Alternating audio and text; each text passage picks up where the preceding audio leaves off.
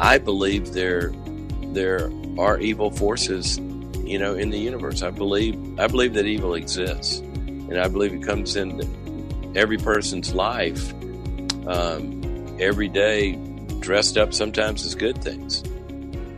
Welcome to the Ziglar Show, where we inspire your true performance. I'm your host, Kevin Miller, and today Tom Ziglar and I bring you Dr. Henry Cloud. Dr. Cloud is a New York Times best-selling author. His books have sold over 14 million copies. His groundbreaking book was Boundaries: When to Say Yes, How to Say No, to Take Control of Your Life that has become a business development classic, often sitting in the top 300 overall books in Amazon after 25 years since it was first published.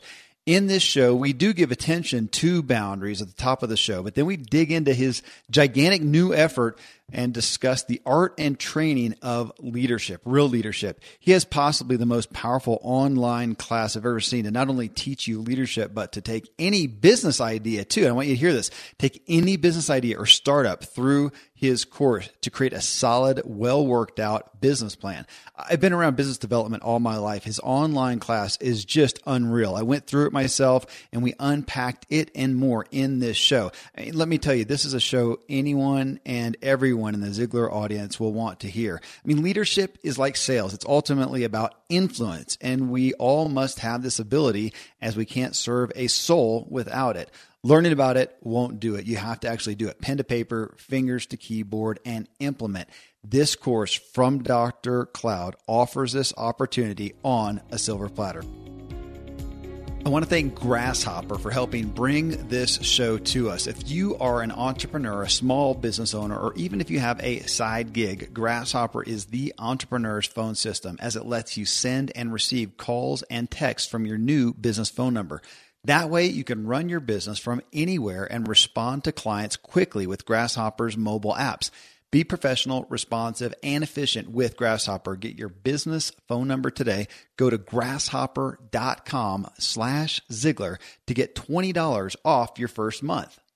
I'm a foodie and I enjoy learning about the process that brings great foods and beverages from idea to the table. And then I like tasting them and learning the nuances – of what creates the most significant tastes from coffee to cheese to distilled beverages. I did a tequila tasting in Mexico and recently bourbon. Heaven Hill bottled in bond bourbon really impressed me from the story to the taste. I grew up in Kentucky where horse racing and bourbon are famous, and I got introduced to Heaven Hill bottled in bond bourbon. It's produced by Heaven Hill Distillery, which has been and still remains family owned since 1935. And I'm impressed with the bourbon's ultra rich, smooth taste. And right on the bottle, it states that this bourbon is seven years old, which is actually three times longer than what's required to be certified as bottled in bond. I feel with beverages, the longer the prep, the better the taste. Being a bottled in bond product means it must pass a list of seven requirements that set the standard for this quality bourbon. So look for it at your local store. Heaven Hill reminds you to think wisely and drink wisely. What does motion sound like? With Kizik hands free shoes, it sounds a little something like this. Experience the magic of motion. Get a free pair of socks with your first order at kizik.com/socks. All right, folks, here we go with Dr. Henry Cloud to discuss boundaries and leadership. All right, well, Dr. Cloud, you have this uh, book we're going to hit on just a little bit before we uh, talk about Leadership University, but boundaries. And in my lifetime, that book has become kind of common vernacular. It's like one of those brand things like Kleenex, you know, that you refer to everything as that. When we talk about having boundaries, you are the guy. So it's a complete honor to have you on with us today. Well, it's good to be with y'all. You know, um, when I was sort of cutting my teeth. Zig was a big mentor, so uh, I'm really blessed to be here. Ah, well, uh, and Tom, uh, you, I guess uh, you're well aware of the, the boundaries philosophy. Well, uh, if you were to go to my, my nightstand in my uh, bedroom, there's actually, I think, more than one of the boundaries there. And when when we, you know, have that internal discussion, I just point you know, at the book, and that kind of that kind of gets our family going. And uh, yeah, it's such an honor to have you here. Uh, you know, so many people are searching for how to improve, how to have that right kind of relationship. And, you know, that's what our business is about. That's dad's legacy. Yeah. But I really haven't found anybody more practical than what you bring. Um, and so I love it. I like things pure and simple. And I think you take something that could be complex and just make it, like dad said, putting the cookies on the bottom shelf. So Absolutely. Well, I mentioned my wife. been We, helpful. we were doing this interview and she went over and grabbed, we have boundaries for marriage, boundaries for parenting right off the top shelf. Well, I want to ask you a little bit about that. Well, Just- fir- fir- go ahead. first of all, I just need to apologize to both you guys and all the men out there because when the wives get the boundary book, then we're we're, all, we're the first ones in trouble, right? You know, I'll, so sorry about that, but you know that's the way it goes. Oh, oh, complete grace. Uh, no, thank you. No, it's such a gift. Hey, so so on the book though, I mean, you. I was looking at it yesterday.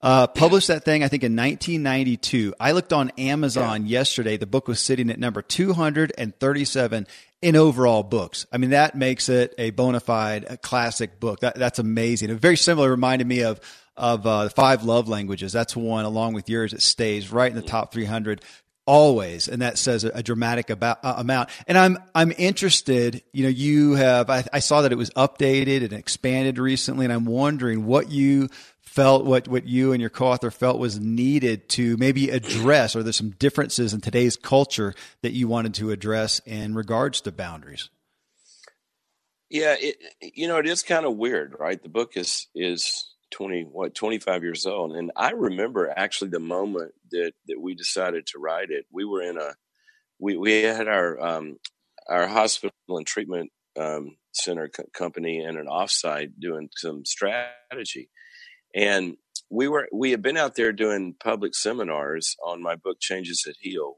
which boundaries came from, and and the facilitator, the consultant said, "Okay, when you guys are out there speaking, what are most of the questions about?" And we just started Mm. laughing. I mean, it's, al- we, it's always boundaries. Everybody has boundaries questions. We're sick of talking about it. We want to go to something else. And he goes, well, why don't y'all write a book on boundaries? And we were literally laughing at the idea in this spirit. We just said, awesome, let's write it and we'll never have to talk about it again. We can move on to other stuff. and what we didn't realize, I think, was the reason that that's where the questions were coming from was that this is such a universal, huge issue in every single area of life. Because ultimately, you know, what we're talking a boundary is a property line. And it's sort of like, you know, the fence around your property, that a property line exists so you can define what's your yard and what's somebody else's yard. And if you know that property line, then you know who's responsible for what. Mm-hmm. And, you know, if somebody's not taking care of their tree and it falls over the line and crashes onto your house, that's when you walk up and say, look, you know, you're, you're doing the old Bible word here. It's called trespass. This is a trespass. yeah You know, th- this is something actually not okay. And, and they needed to, a language to, in relationships, help us all have, have self control and say, look, you got to get control of your trees. They're hurting my yard. And so we had written that book then, and it it just turned out that you know here it is, 25 years, and it was um, I think it, it was number two on the New York Times list just this year at one point, and and we just started looking at you know if this book is still being read like that, we need to contextualize it Yeah. into the the ways that people's the neighborhood that their yards are in now that are different than 25 years ago. And one of those big ones was the digital age Mhm. that now our boundaries are just always wiped out by by the digital world, whether it's social media or or you know somebody can text you at any time, or somebody manipulate you, or upset you, or accuse you, or not respond, or you know dump tasks on you through your inbox when you didn't ask for them. I mean, it's we just thought we got to take the same principles but make them fit life today. So I know it's a long answer, but that's kind of how it happened. Well, and that was literally one of my questions. In what area of life today do you see us tending to be the most boundaryless? So, did you just answer it, and it's in regards to our devices? Well, I would say, I'd, I'd step back a little bit and not call it an area of life. I I tend to look at it like Zig did.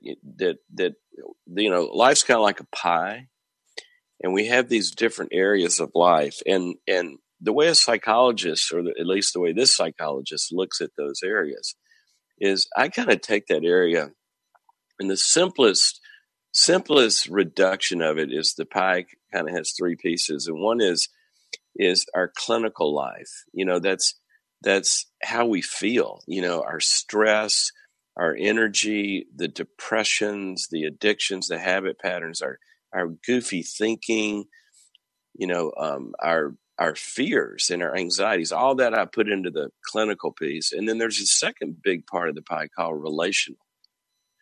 And that's all things relationship you know, that's work relationships, family, marriage, dating. And I always say if you're married, you shouldn't be dating. You got to pick one of those, you know, just choose one.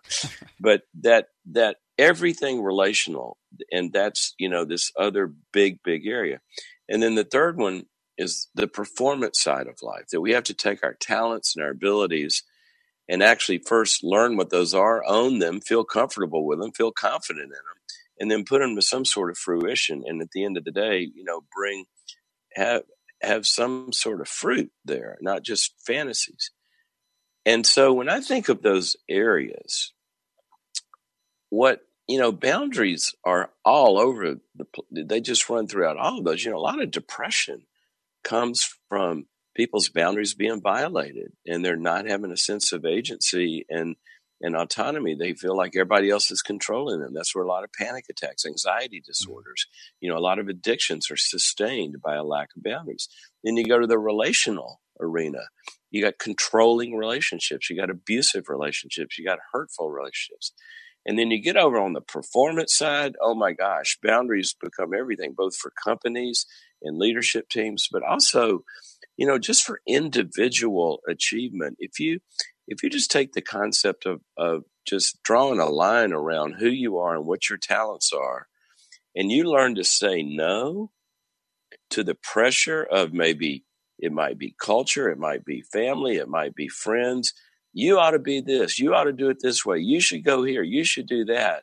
If you don't have the boundaries to find your focus and define your life and follow your calling and say no to everything else, and also to every shiny object that comes along the way, you'll never reach goals. You know, you'll never perform.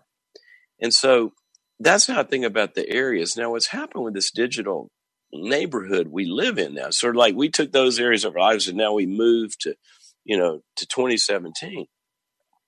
And we know how much stress in that clinical arena, how much stress, how much lack of focus, how much attention deficit, how much anxiety, how much depression, et cetera, et cetera, is related to not having boundaries on the internet. Literally, your boundaries in that area.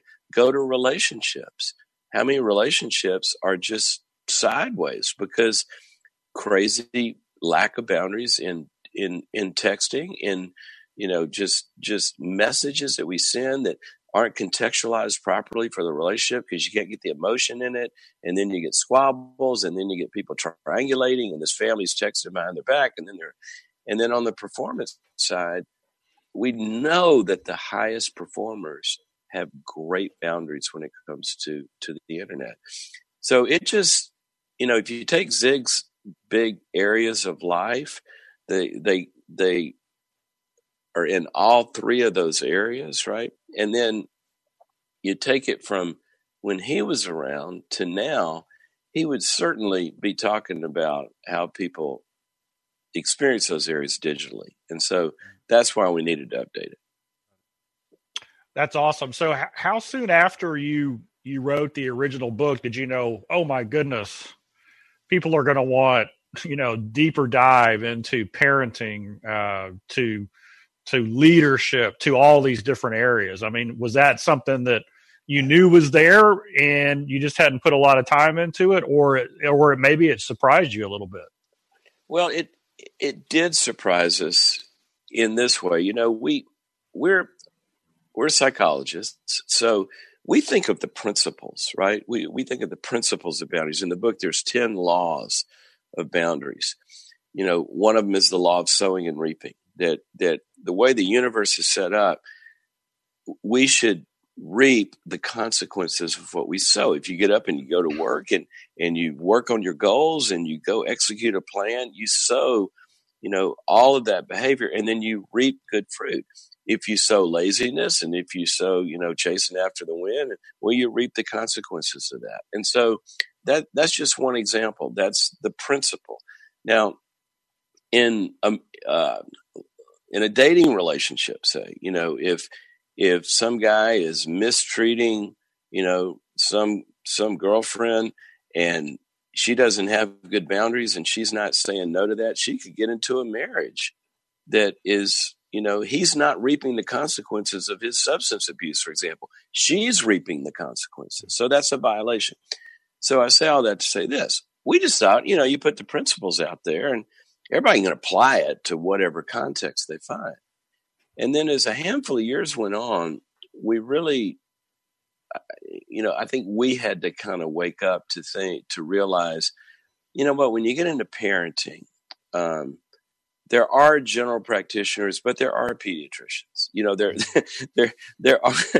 any doctor can say, "Yeah, this is that," but but there's this context where you really have to go deeper to be the most helpful. So we after we wrote the original book, we started showing how they apply in parenting and dating and marriage. And then um, uh, finally, it, you know, I've been doing leadership consulting since my first job was in a leadership consulting firm. My, my doctoral dissertation was in leadership personalities. So that's been my whole career has been spent with leaders. And so finally, I just started writing some some leadership books, and I think the third or fourth one of those was was boundaries for leaders, because that's what great leaders do well. That they just have great boundaries. So when you talk about this issue of boundaries overall, and so you've been doing this for what you know, the book was written almost 25 years ago, millions of copies. You have you know influenced so many people. As we hear this message, I was only four years old. I uh, granted, granted, and yeah. you look and you look awesome. Uh, with this message, as we are all hearing it, me, uh, our audience are hearing it, what do you know are going to be, are and are going to be, as we look at this as a, as a focal point and as a, a desire to have these boundaries, to have success from that, what are the biggest obstacles for us in setting boundaries? What are the, what is what is the enemy of boundaries that most of us are going to have to overcome if we're going to do it successfully? Well, you know, we can put a lot of words to this, um, but I just this is what I loved about Zig. He was always always simple, and I'd go back to the book. You know, the you go to the Bible is where the obstacles come. Well, the world, the flesh, and the devil. It's, All right, it's exactly you know basically there's there's internal forces. Yeah. You know, our own needs and dependencies, like like what if you what if you grow up and you just kind of hadn't ever resolved that need for approval? Yeah. And you got to have people like you. Well then that's the best boundary buster that you can ever ever ever have because you want to you want to say no don't treat me that way or no i don't want to do that i want to do this then that fear comes in or what if they don't like it? You know what if they disapprove well, now that internal, you know, call it the flesh, it's me, you know. Now I'm the problem because it's my wish for everybody to like me that's going to cause me to lose my boundaries. And also to, you know, my own internal, maybe I hadn't really figured out what I want out of life. Maybe I haven't figured out my priorities. You know, Zig really helped us to talk about prioritizing things. You know, if, if you don't, if you haven't done that, you don't want to, you know, don't know what to say yes to and what to say no to. And, you know, you become like, like Alice and Alice in Wonderland. She's running down, comes to the fork in the road and the, she says, which way do I go? And the cat goes, where are you trying to get to? And she says, I don't know. And he said, well, I guess it doesn't matter then, does it? and that's our fault. Yeah. You know, and and so this going through reflective with the help of others, but reflective self definition of what are your gifts? What are your talents? What are your motivations? So that's part of it. It's internal. And then the second part, it is external. You know that that there are people that really have a vested interest in shaping you and controlling you. And I mean, that's one of the biggest j- jobs of parents is how do we shape kids, but shape them in the way that they need to go, who they are as people, and provide the limits that actually don't control them, but help them gain self control. And that's what we need to do in any relationship. But our problem is we go to start to have self control, and somebody else wants to maybe make us feel guilty, or somebody else wants to manipulate us, or somebody else wants to say, no, you, you know, you, you shouldn't go into business. You should be an athlete. And then you have the next lunch and they say, what are you doing wasting your life in sports? You should go into business. And, and then we're like, you know, we, we don't know which way is up. And so there's relationships and, and every person has got to, at some point, the way I look at this is biggest question you got to answer is, am I God or not? Hmm. Because if you if you think you are, we got some medication that'll you know that'll help that. But mo- most people would say, no, I'm not God. I'm, some of them might say, I don't know who is, but I know I'm not. But then you know they kind of walk around acting like they are.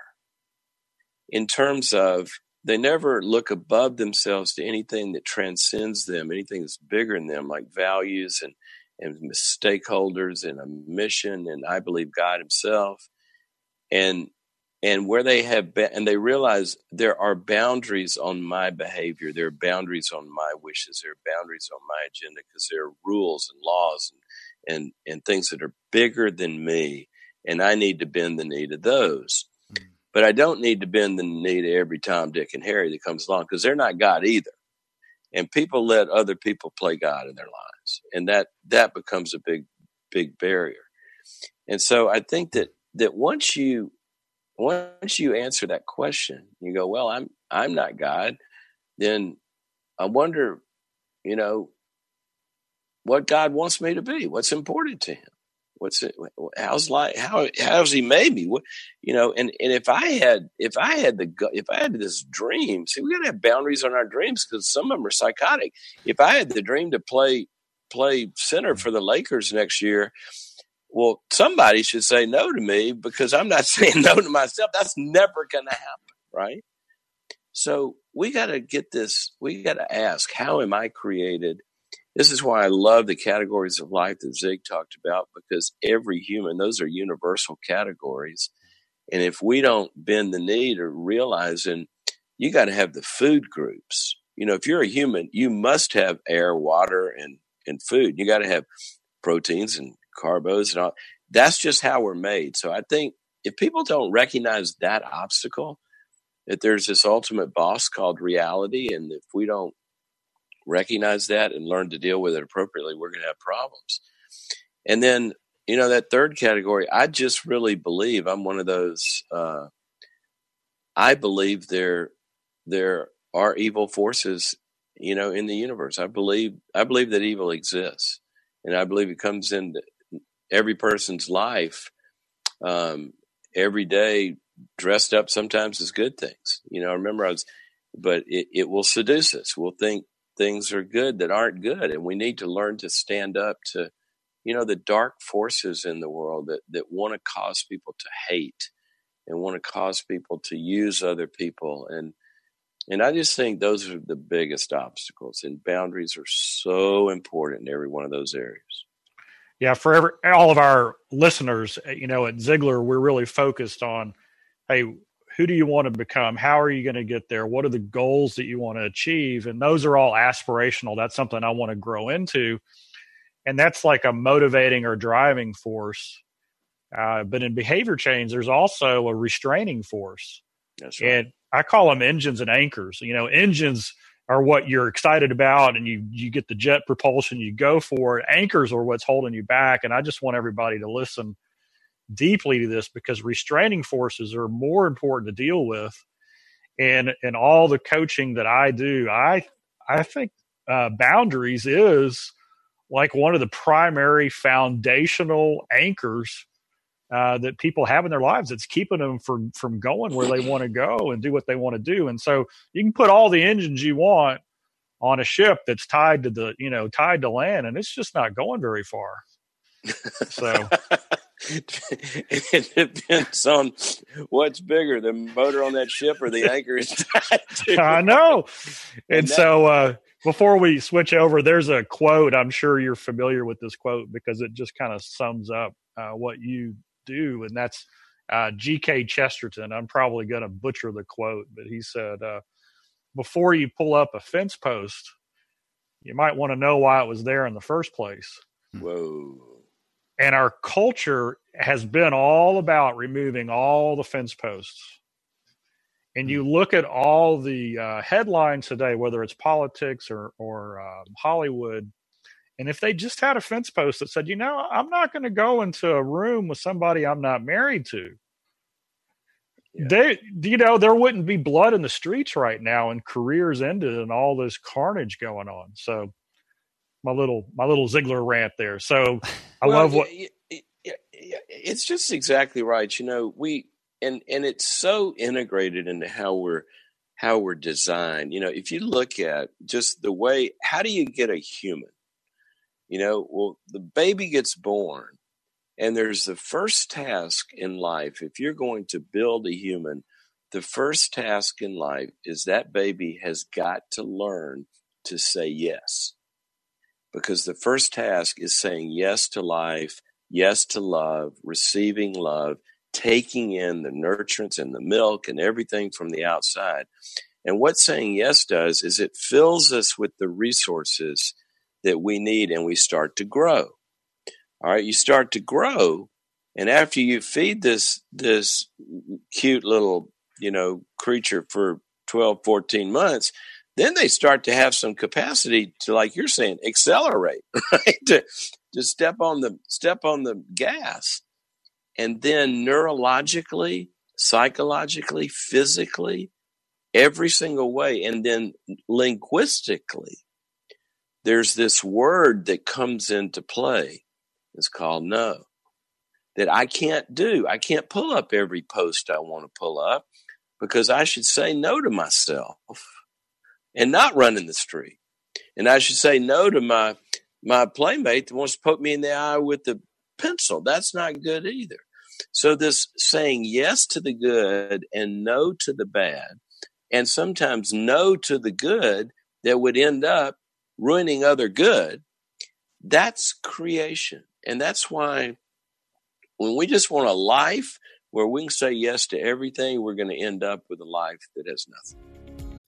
Most of today, you will be indoors, likely your home or your office. I am as well. Even with my treks out into the woods, I spend a lot of time inside. And we're going to take about 20,000 breaths. According to the EPA, the indoor air is two to five times more polluted than the outdoor air, sometimes up to a 100 times more polluted. At my studio, we have heat being forced through old ducts. I walk on carpet full of years of junk. No idea what's floating in the air that I'm taking constant gulps of. The solution is an air purifier, and Air Doctor is just the best. Air Doctor filters out 99.99% of dangerous contaminants and allergens such as pollen, pet dander, dust mites, mold, bacteria, viruses. They do it so it, your lungs don't have to. Air Doctor comes with a 30 day money back guarantee. So if you don't love it, just send it back for a refund minus shipping. Go to airdoctorpro.com and use promo code Kevin. And depending on the model, you'll receive up to 39% off or up to 300 bucks off. Exclusive to podcast customers, you will also receive a free three year warranty on any unit which is an additional $84 value. So to get this special offer, go to A-I-R-D-O-C-T-O-R-P-R-O dot com. Use promo code Kevin, airdoctorpro.com, promo code Kevin. Thankfully, the days of building a business website, then having this massive endeavor to integrate an online store are gone. Today, Shopify has fixed all that. I had one business where we actually built the entire website on Shopify's platform. So whether you're just starting out or you're selling a million bucks of product already, Shopify is just the industry leader. It works the same for physical products or online and digital, and Shopify is just hands down the best out there. Most importantly, Shopify helps you turn browsers into buyers with the internet's best converting checkout. It's 36% better on average compared to other leading commerce platforms. Getting people to buy is not that hard, at least to the buying point but getting them to actually give their payment info is. And Shopify is king in that department. They also have top tier customer service, which I think is critical. You can sign up for a $1 per month trial period at shopify.com slash Kevin. That's all lowercase. Go to shopify.com slash Kevin to grow your business no matter what stage you're in. Shopify.com slash Kevin.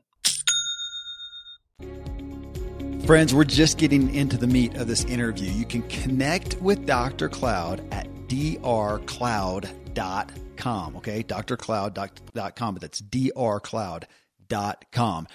I have got two really great services for you. Check these out. iFit. With the holidays fast approaching, we're all indulging a little more, and it can be harder to ensure that you're getting all the needed nutrients in. That's why we bring you iFit Nourish. It's a customized protein drink that's jam packed with all the essential nutrients you need. iFit Nourish is unlike any other nutritional shake, it allows you to personalize your mix while delivering the highest quality of fruits, veggies, and protein, plus 25 essential vitamins and minerals.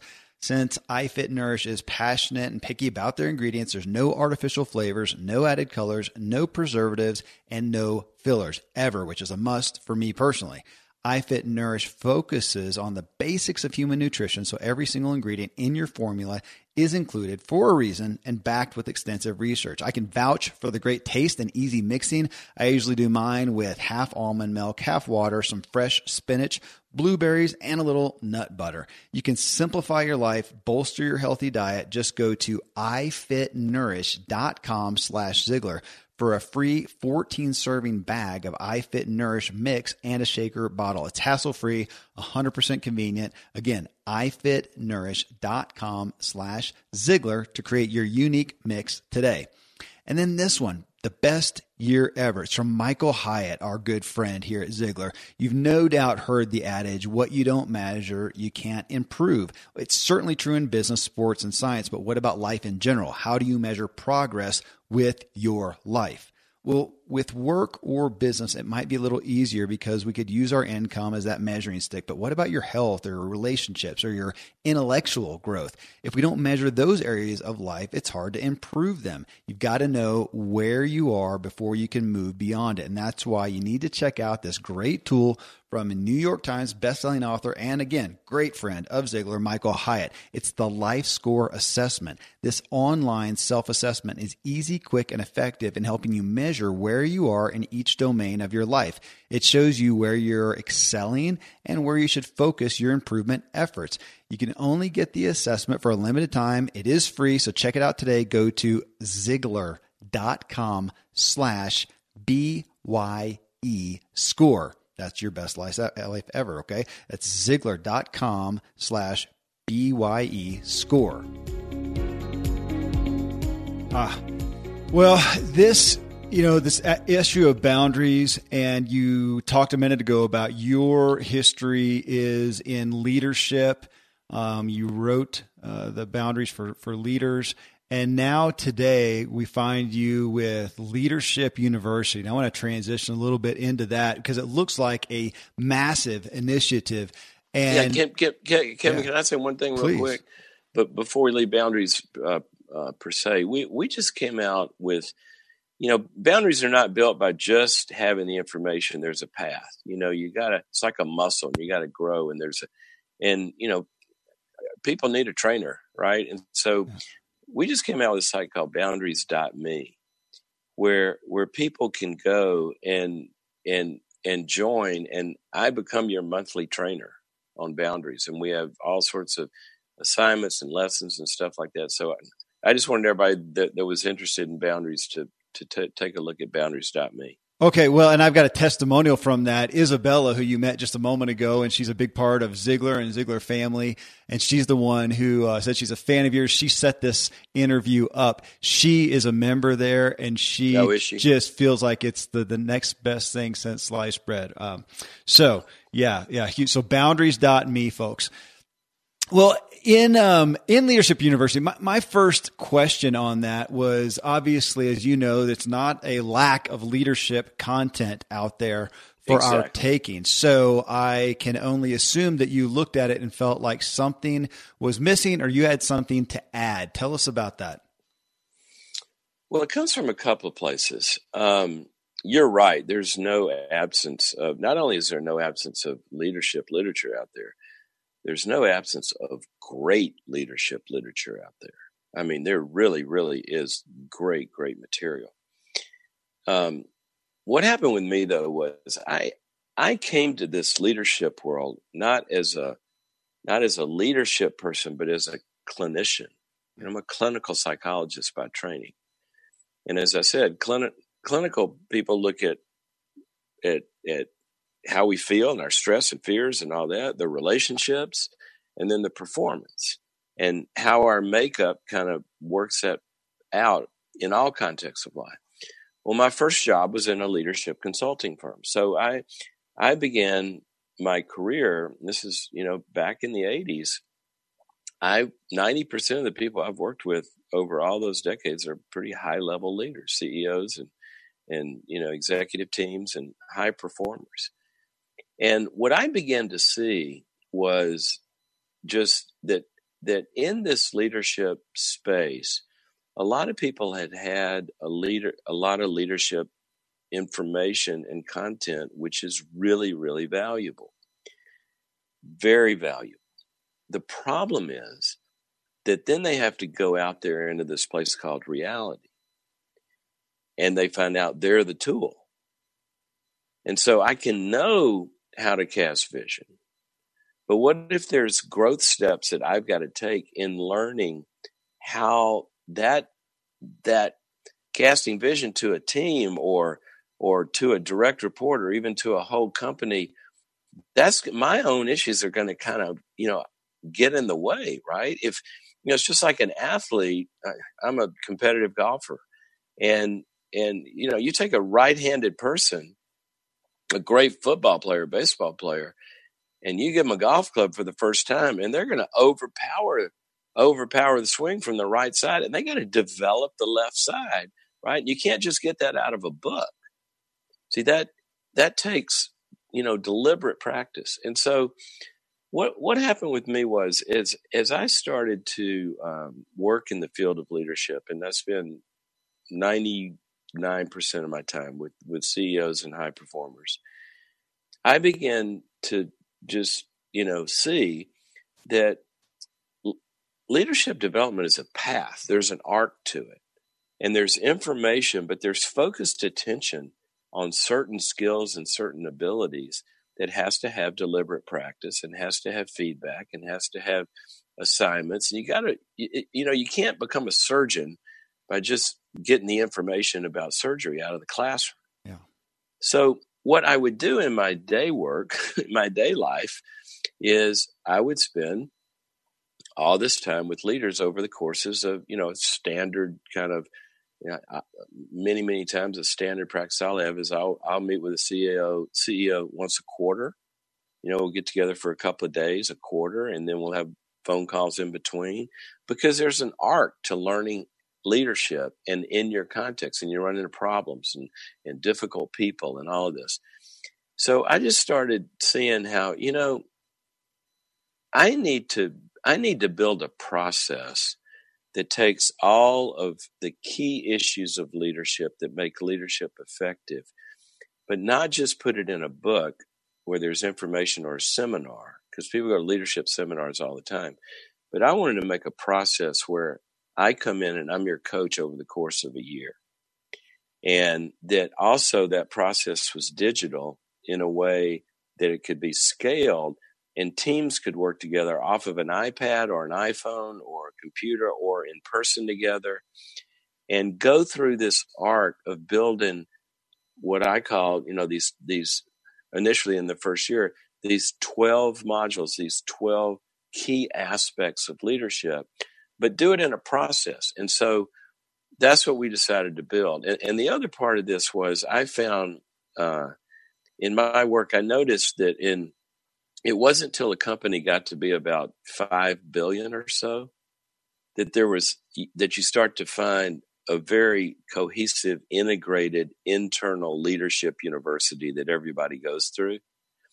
In companies smaller than that, from you know even, you know a few million to five billion, what you see is varying levels of leadership development, but oftentimes it's quilted and people come in from other companies. They haven't had the basics. Everybody doesn't have the same language and different people have different skills. So I just wanted to build a program that small companies, we have very small companies doing it. We have individuals who do it. We have one person that buys it, just takes it back to their team. But we have huge, huge, some of the biggest companies in the world that that use it as as well because it's scalable. You know, you, you can take everybody through it and do it on your iPad. So that's a long answer, but but I'm a psychologist and I know that development needs information, but it can't only be information. It's got to be development. Well, okay, so I want to testify to it because in preparation here, I was uh, blessed to audit it and go through the university. Uh, oh quick. wow! Yeah, so I had I had a lot of fun, and I'll tell you my first thought process coming from my own bias was, oh my gosh, this is biz startup university. If you've got a, a, a business startup, yeah. you need to go through this with your partner, your team, uh, whoever. And then I real quick went to, oh my gosh, what project management team does not need to go through this? And uh, yeah, so many different applications. And I will have to say, folks, uh, as you as you look at doing this yourself, that as much as you are very uh, sincere, and we have a slow paced interview going here you are on fire on that in that initiative. The videos, um, you do it at the Panama Canal and the. Uh, we're we're at the Panama Canal. We're on the Autobahn. I'm driving a, a, a two seater souped up Mercedes race car at 250 kilometers per hour. We're, we're in Switzerland. We're in Japan. We decided to do it all over the world, more like a TV show than than just the boring.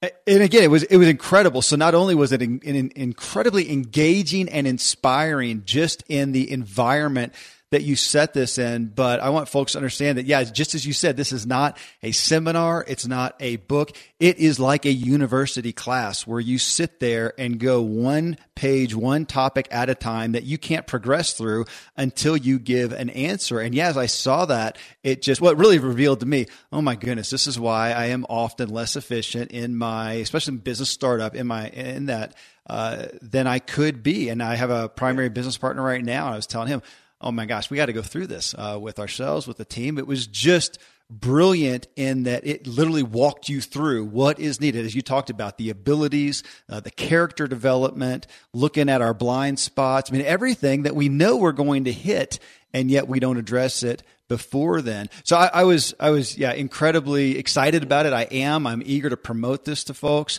Um, I did want to ask because I pay attention to flavor of things. And you start off right off the bat, the very first, I think it's the very first slide in essence, very first page in this. You lead off with Theodore Roosevelt's uh, quote, the man in the arena, one of my favorites of all time. And you kind of boiled it down. I'll read it for folks.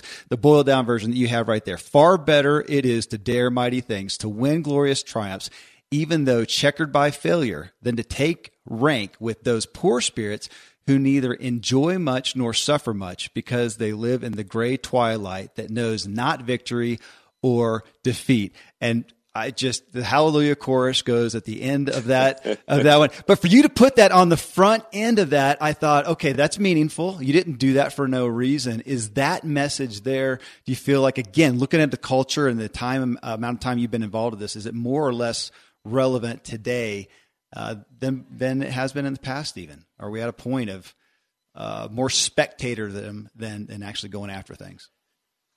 Well, we are we are at a at a point of more spectator. I mean, now now everybody thinks a great accomplishment in life is to have your your your very very very very normal life like everybody else be looked at by everybody else on Instagram. Mm-hmm. I mean, you're doing the same. You're going to dinner. You know, we're the waterfall.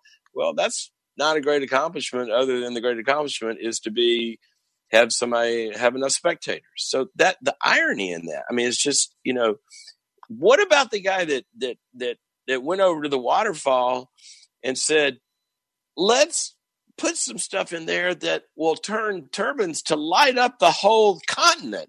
Now that's living life, right? Or the person that goes to school and steps out and and has to wait tables to go pay for school to become an engineer to work in that power plant and have that dream. That's living life. And so, I, I mean, I, I'm glad. I'm glad you said that because this spectating thing, you know, it it's we have people that are famous for being famous. Literally, that's what they're famous for. Mm-hmm. And that's and and you see all the kids. You know, I got two teenage daughters. You just see see it rampantly. But when you talk about Teddy, if I can say this about um, we, we decided to to start Leadership University with the story of the Panama Canal. And if you know the history or don't know the history, you know, I didn't know it before I really started studying it. And I, I had heard this story years ago that the Panama Canal was a colossal failure by the French. Now, here's here's why we need Leadership University. That's why we started there. Because they had a dream. I mean, the French Ferdinand said, "What if what if we didn't have to travel around the end of the earth to get to the other ocean?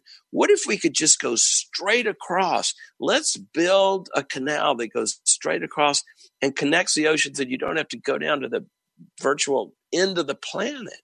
I mean, what a grand dream, right? But they failed miserably. And they went out and did it, and 20,000 people died trying to build this canal and they didn't get anywhere and they bankrupted everything, all the resources, and the country turned against him and he lost all of his favor. It failed. So then Teddy steps in. And Teddy looks at this thing and said, That's a great dream. That's a great dream. We need to have that. But as the historian in the classroom says on the in Leadership University, I interviewed the the top historian of the canal in the world. And he said, he said so aptly, he said, Ferdinand had a dream, but a dream without a plan is not a vision. Yeah. he said Teddy had a vision. And then Teddy comes in, and what he did was he did exactly what that first module of Leadership University shows, which is there are a handful of universal steps that every leader's got to do to make anything come to fruition.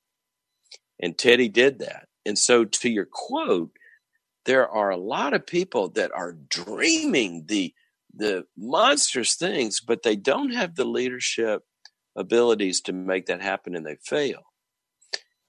Or they're on the other end of it, they never step out and try it. And so we got to dream big, but there is a way that things happen. No matter what you're doing or who you are, there's a way that things get from here to there. And that's what we're trying to help people with. Okay, well, on that, when you talk about leadership, I want to come to that term. I think a lot of people uh, don't engage enough because they hear leadership and they equivalent that to eh, leading others, leading others. And yet, as I hear you talking about that, using the word leadership, it feels like you are putting a lot of emphasis on first, just being able to lead ourselves. Well, if you, if, you know, it's, it's, it's kind of an interesting, um, it's an interesting paradox, right? Because ultimately we we we are one person right? So we talk about leading ourselves. Well who's doing the leading and who's the self? You know who's the horse and here who's the rider here? Yeah. but it's true in that you know we we do have this term called self control and so self control is, you know, we have a capacity of the brain. I'm going to get technical here for a second, but you got a capacity of the brain that actually regulates yourself. And it's able to regulate in a, you in a way where you, for example, can have like emotional regulation where your fear doesn't overcome your ability to take risks or to act, where your emotions don't override your judgment. You know, oh, I'd love to go build a canal. Well, do you have enough money? Well, I don't care. I'd love it, you know. Well, see, that's self regulation, and it comes from the prefrontal cortex of your brain. Now, what's interesting about this, I, I often say to leaders, I go, you know what the difference is between you and a German Shepherd? A German Shepherd, I love German Shepherds, I train them. But a German Shepherd, I think, is just the greatest creature besides a human on the planet. But the, a German Shepherd barks, and they do a good job. But you never heard a German Shepherd go, and then sit back and go, huh, I wonder if that was helpful. Should I bark? To, did I scare the right people? Did I did I bark at the right? did I bark too long? Did I bark at the and and you never seen a German Shepherd go, wonder what my afternoon looks like. you know, what am I going to do this afternoon? It's going to make Friday different, right? And humans have the capacity to get above their activity and above their actions to think about and regulate those actions towards a vision or towards a goal. And we're the only species that really is is able to do that. And so leading yourself in that way is the most important thing. But here's what here's the paradox. Here's what we know about your brain and the way it works. I can't lead myself without you. Because if I'm alone, for example, and you know, a Navy SEAL is out there and parachutes in, they got to lead themselves to go fight that, that bad guy in front of them. But here's what we know when they know where their buddy is and they're talking to their buddy and they know their buddy's got their back, they fight the bad guys way better than if they're isolated. Their brain works better. So leading yourself also requires other people. Now you get into leadership after you're leading yourself well to lead others, and you actually have to lead other people. And you become the function as the leader that's helping them think about what does Friday look like? And if we do this today, how does that affect Friday? And was what we just we did helpful? And does that help us get us there? And in fact, what are the things we need to do that'll get us there? In fact, have we ever really defined what there is? In fact, are you even a German Shepherd? I think you're a Golden Retriever. You know, we got a lot that needs to be led here, right? But it, it, you're right; it has self control right in the middle of it. Oh, I, I love that. It reminds me. I think it's the uh, the Hebrew word for king has three letters in it. Each letter has its own meaning. The first letter is the head, the brain, the logic. The second letter represents the heart, which is emotion, and the third letter is the liver, which is the body. Uh, and what it says is a true king leads from the intellect, right? The self control, and then from the emotion and then the body. Hebrew is like the only language where you can reverse the letters, and the word will oftentimes mean the opposite. So when wow. you re- when you reverse the letters for king in Hebrew, the new word is disaster or calamity. Really? Yes. So when you see people who lead from you might, you might see that show up in a book somewhere. Yeah. Well, I'm I'm actually uh, one of my good friends is Rabbi Daniel Lapin. I think I learned it from one of his one of his yeah. books. But I'm sure uh, that's been written. And so you're you're right on. I mean, you know, and so much of our culture is about if it feels good, do it, which is leading from the body, it's the appetite, right? It's yeah, it's it's immediate right. gratification. So I just wanted to ask this question on on leadership, and I'm it's probably doesn't have one answer, but I'm going to tie you down to one we have a group of small business owners uh, that we work with, about 250 or 300 of them. When I say small business owners, uh, they have businesses anywhere from a few employees up to four or 500, but most of them are under 50. Yeah. And then the heart, the heart of America, the heart of our economy. Yeah, and then we also have our certification. We certify people to to go out and, and teach our programs we have about 250 of those. They're all so small. So, what is the like? If there's one, is there a difference between the first step that somebody would take if they're a small business owner leader versus somebody who's in a leadership position at a Fortune 1000? company versus somebody who is the top man at a huge organization? I mean, is there a, does is the the step process the same? Because are the challenges the same, or are they just uh, are they different challenges? That's that's what I'm curious. Well, that's the either the sixty-four dollar or the sixty-four million dollar question, right? That I mean, that's and because in one sense you kind of think that uh, well, if they're the same, then why do we need all this such greater talent and ability at this global enterprise than we need to just you know run a lemonade stand, right? So let me answer it this way: they are the same in the way that I think about what leadership has to do. They are not the same in that if you're starting something, some of those aspects that are already doing that don't exist yet. And you got to make sure that they exist. But if you're stepping into a global enterprise of, you know, a couple of hundred billion in revenues and, and 100,000 employees or more, then all of those things already exist, but you got to make sure that they exist well and exist right. So you're still working on the same things, if that, that makes sense. So let, let me illustrate. In Leadership University, what I start with is saying, look, let's take all this leadership stuff and let's have a few anchors, you know, a few few like ways to think about this. So every day when you wake up, whether you're that person in that small business or whether you're running a global, and I have CEO clients with global, huge, everybody would know their names, c- companies. Either one of you, the first thing of any business has to do, you know, we talk about leadership's going from here to there. Have you defined what there is? And do you know where you are now? and Navy SEAL lands, and they they first question three questions at one. Where am I? Where's the enemy? And where's my buddy? We got to know where we are now. But where we hmm. are now in relation to something.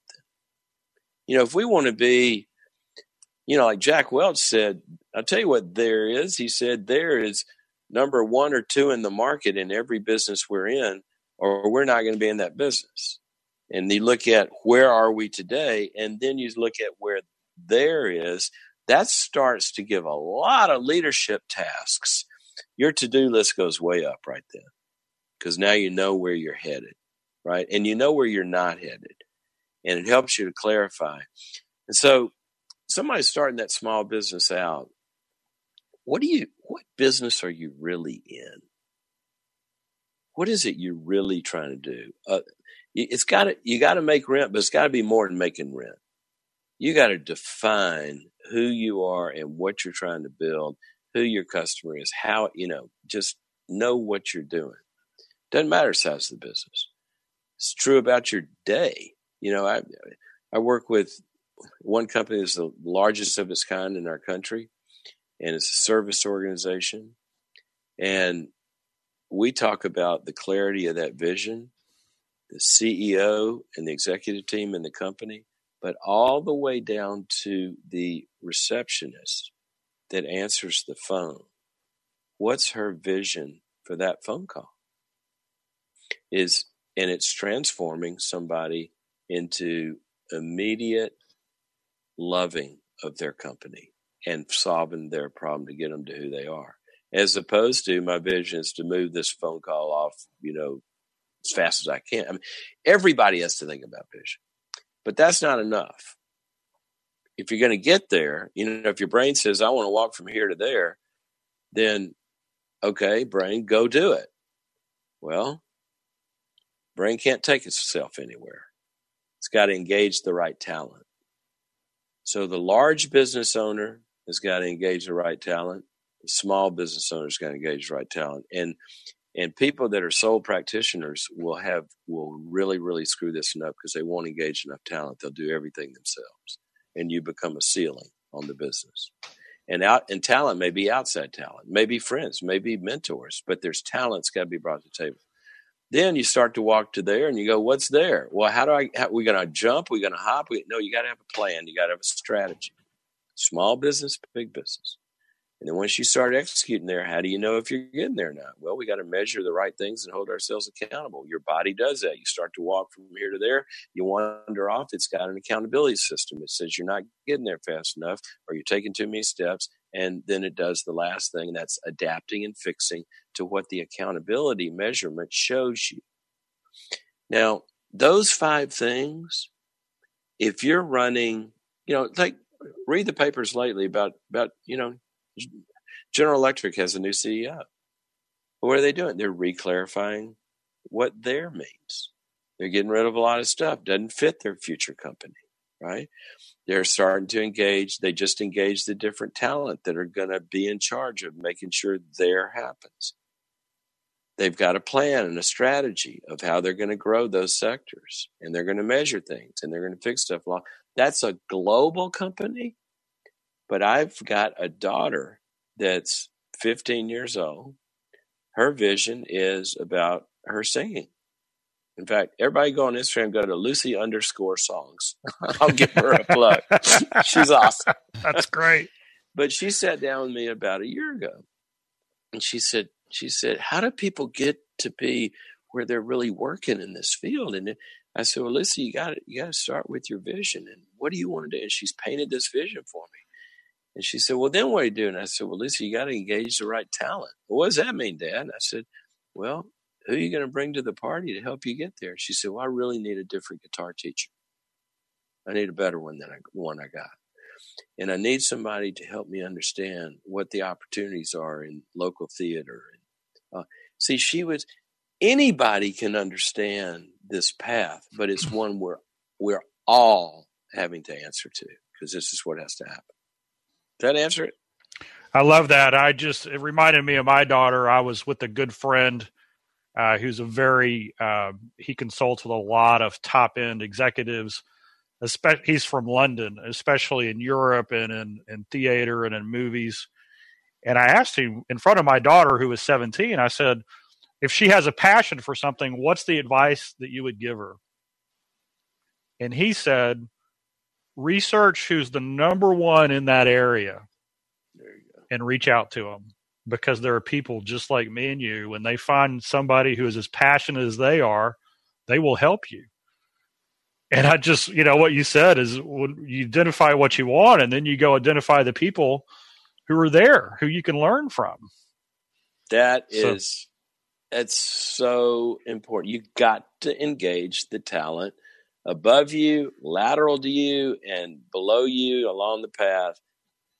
It's the only way anything happens. You know, your brain can say, I want to go from here to there, but if it doesn't say, well, I'm going to need a couple legs to help me get there, it's not going to get there. That's right. or wherever it gets, going to be very, very small, not very far.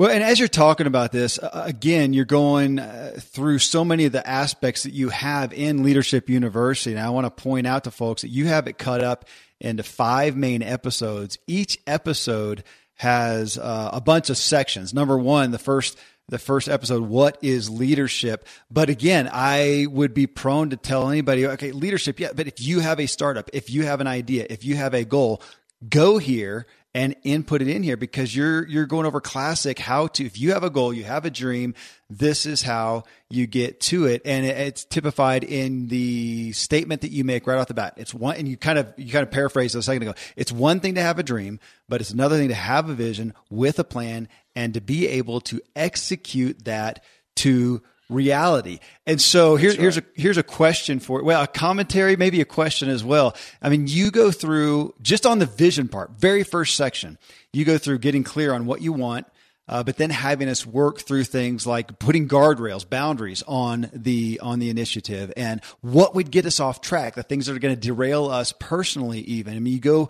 from this planning the initiative, but also so much on the personal side that you know from your experience is going to derail us. Derail us if you don't uh, if we don't deal with that. And it feels like you are a a sensei on, on vision and failure and what's going to help us succeed or not. Okay, it feels though that in the working out of this process through Leadership University, that you are, if we will do it, if we will sit there, if we will go through it, we'll take the time, take the effort. You're a guarantee. It feels like a, it's a guarantee. If you go through this, we're going to reserve our place of success in the overall initiative we're going for, or we're going to at least save ourselves time by just admitting we're not up for this. Because uh, if we won't sit there and put the effort into it, uh, and so I, I, that was one, I guess, a commentary on what my perception was, but also wondering was that part of the intended tactic to get people to sit down and take their initiative into this arena and do the work, or admit that they're not going to, and its chances of success are pretty slim. Well, I think that ends up being the, the self selection process. Yeah. You know, if um, I wrote a book called Necessary Endings, and and there's a chapter in there called No More Mr. Bad Guy, and that's for bosses. You know, because because bosses hate to be the bad guy and say to somebody, you know, it's just not working out. Your performance isn't where where I need it, and you know, and because they feel like I'm being mean, I'm going to hurt this person or, you know, whatever. And, and I like to say that, look, it's not about anybody being the good or the bad guy. It's just defining what's necessary for reality. And so I like for a boss to say, look, from, from that position right there, I'm going to take you. It's not about you, Joey, or you, Susie, but whoever sits in that chair right there, here's here's what I'm going to require from that chair. I'm going to require, you know, somebody that can meet the deadlines. I'm going to require A, B, C, or D, whoever sits in that chair. Now, I really want that to be you. I want I want that to be you. I'll help you any way possible. But what we'll do is we'll be evaluating it, and and you know, there's nothing I'm going to be asking you to do. It's impossible. And and if if you do those things, you'll be the one sitting in that chair. And if you don't, then you will have self selected out, right? But it's not you that's being mean to them, it's just reality. Well, one of the things I, I tried to do in Leadership University is, in some ways, make succeeding from that chair a lot easier. Mm-hmm. You know, you're talking about self selecting out if they don't want to do the work. Well, the sad thing is, most people that want to accomplish something where they've actually started a business or taken a step or whatever, they're not afraid of hard work. They're they're working their butts off a lot of times and a lot of effort and they're spending money. But a lot of that effort is not working sort of like with the laws of physics. You know, you can spend all your time and money building an airplane, but if you if you're not putting that wing on in the way that physics works, it's not going to stay in the air. So, in one sense, what I want to do at Leadership University is look, there's a lot of brain damage you're going through that if you would just engage these simple principles that are kind of like the laws of physics in negotiation or in resolving you know difficult conversations or in goal setting there's science of goals. I have a module in there on science research has shown us there's certain kind of goals that are reached and certain kind of goals that are not. You know just work away the way things work. You're going to save effort. Now on the other side though is what you're saying that we can't change the laws of physics. We can decide if we want to sit in that chair or not. If you're going to sit in that chair then you can't lean back too far because that chair is going to topple. Yeah. But you can enjoy it if if you're willing to sit in a chair the way a chair's got to be sat in. So if you think you can go through starting a business and not know how to resolve conflict or have difficult conversations in a way that would put you and your employee or you and your customer or you and your funder back on the same side of the table as a team working towards a goal versus against each other in a conflict, if you think you can sit in that chair with not having that ability, then good luck. But I just, I've just never seen it done. And somebody might have short term success, but they find themselves in a series of failures in various aspects if we don't get good at this stuff. Okay, well, I'll, I'll admit now that when I go back and put the intro in to this show, I'm going to talk about self-selecting. I really love how you define that. That in essence, as you created Leadership University to help people walk through the steps needed to success, that it is also a self selecting tool that if you're not willing to do that hard work, your chances of success are limited. What a great challenge. And, yeah, go ahead. Yeah. And I'd say hard slash easier work. Okay. okay. you know, it's like it's like the professional golfer that that hits it 300 yards is not working harder than the guy that hacks at it and strains his back and hits it 175. He's not working harder. He's just doing it the way things work. Okay. Well, Tom, I, I know you're listening to that one. Yeah. I'm just laughing over here because uh, the self selection. Dad created a tool called the Performance Planner, and it's a goal setting system, and it has a day by day where you put your goals in, mm. and and it's real easy. It takes like less than eight minutes a day to do it. But I tell people, look, it's it's got a hundred percent money back guarantee. If you complete this, if you do it every day for a year, and you're not happy with your results, just send back the completed planner and I'll give you all your money back. In 30 years, not one has ever come back completed. so that's and and you know what? You think about it. You say, well, they, they didn't send it back because they didn't complete it, right? and the ones that could send it back didn't because it worked. That's right. it worked. So it's just, you know, it's the old saying that, look, the plan works if you work the plan.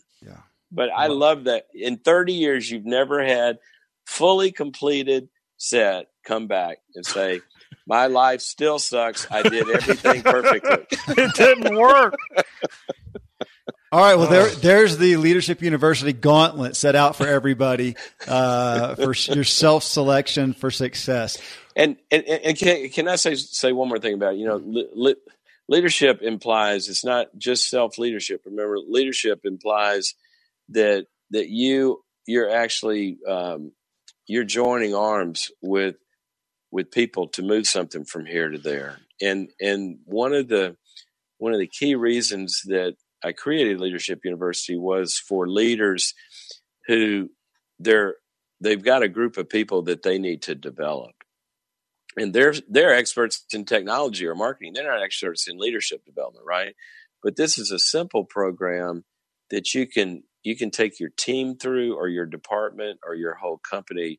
It's really simple and it takes the leadership burden off of you to a- answer that question. How am I going to get this guy to get his act together? You know, how am I going to get some performance out of this person. He's scattered or she's scattered or, you know, she's not engaging people and she's not holding people accountable. And how do I get them to do that? Well, this will help you along those lines with other people. Okay. Well, on this overall, again, you lead off with vision. Uh, as the first step amongst this this big initiative here, but I want us to end on that because that's what most enamored me is the work that you had us do regarding vision as step one. And I assume that that was completely uh, intended because as I saw myself working through there with an, an initiative in mind, I thought this is going to, this is helping me clarify my vision, which makes me significantly more confident and dramatically committed or not, or it's self-selecting. And I realize I, I, don't know what I'm doing here and, you know, save myself the waste of effort. But I, I love that. And with that, my question for you is is it safe to say well a uh, quick preface. Mark Timm who's our ceo of Ziglar family talked about in relation to our kids that we have the ability as parents to influence them. If we don't take that proactive uh, intentional approach to influence them they will be influenced by something else right. by media by school. So in this as you are calling us charging us to solidify clarify our vision where are we going which you talked about before that right now we're all here today. As as as as folks are listening to this we exist here today. We will be somewhere in a year from now. We, we're going to be somewhere. And we get the chance and i would i would again yeah challenge everybody to come to leadership university. We get the chance to discern and decide and set our course for the vision that we want in one year. If we don't uh, we'll end up somewhere. Uh, right. okay we're, we're, if you're in a moving car, which you are, you know, an hour from now, you're going to be somewhere. So you get to decide where you'll be in an hour. And I, I remember woman um, came up to me one time and said, "Oh, you know, I, I've always had a dream, but you know, I, I, I wanted to go to law school and become a lawyer." And she said, "But I didn't, and now I'm in this job, and I don't like it." And I said, well, why don't you go? She said, well, just take too long. Just take three years. I'm already, you know, 35 or whatever, and, or 40. And I, it, it just, you know, takes too long. I missed that chance. I said, it takes three years. She said, yeah. I said, well, is three years going to come? Is there going to be a day called, you know, 2020 if this is 2017 or 2000 if that was 97? She goes, well, of course it's going to come. I said, so here's the question not does it take too long or not, but if when I'm talking to you on that day, three years from now, because that day's coming, we can set up a call and I can call you in your cubicle of this job that you hate three years from now, or I can call you and you'll answer it from your law office. Hmm. It's up to you because that day's coming. That that's as powerful and convicting as as anything that we get to decide that vision where we'll be in 12 months, three years. Uh, we get to decide, and I, I, don't know of a better place to go than Leadership University to help clarify and get you on that direction. Or again, circumstances, the flow is going to happen, time will go by, and we'll end up wherever that that takes us. That was uh, may, maybe and one the of good, the most convicting. Things. The things, good thing is, you know, go to Leadership University. The good thing is Leadership University comes to you. So it's you know it's all digital and it'll follow you around and it'll live on your iPad, your iPhone, your computer, and uh, you can do it together. So you don't even have you take a trip, never leave the farm, as that old uh, rock and roll song used to say. hey, thank you for what you invested to bring this uh, Leadership University to us.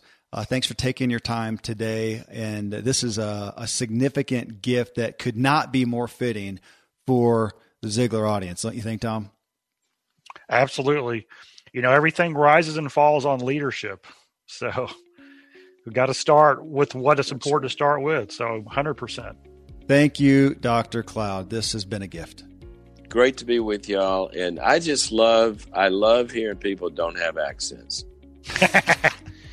You might be from Mississippi. I'm not sure. I might be. All right. Well, there's a good place to end right there. All right. Thank you so much. Friends, I am just so honored to have brought you this message from Dr. Cloud. Get access to all he has to offer you at drcloud.com. And if you would give us some thanks at iTunes, go give us a rating and a review, please.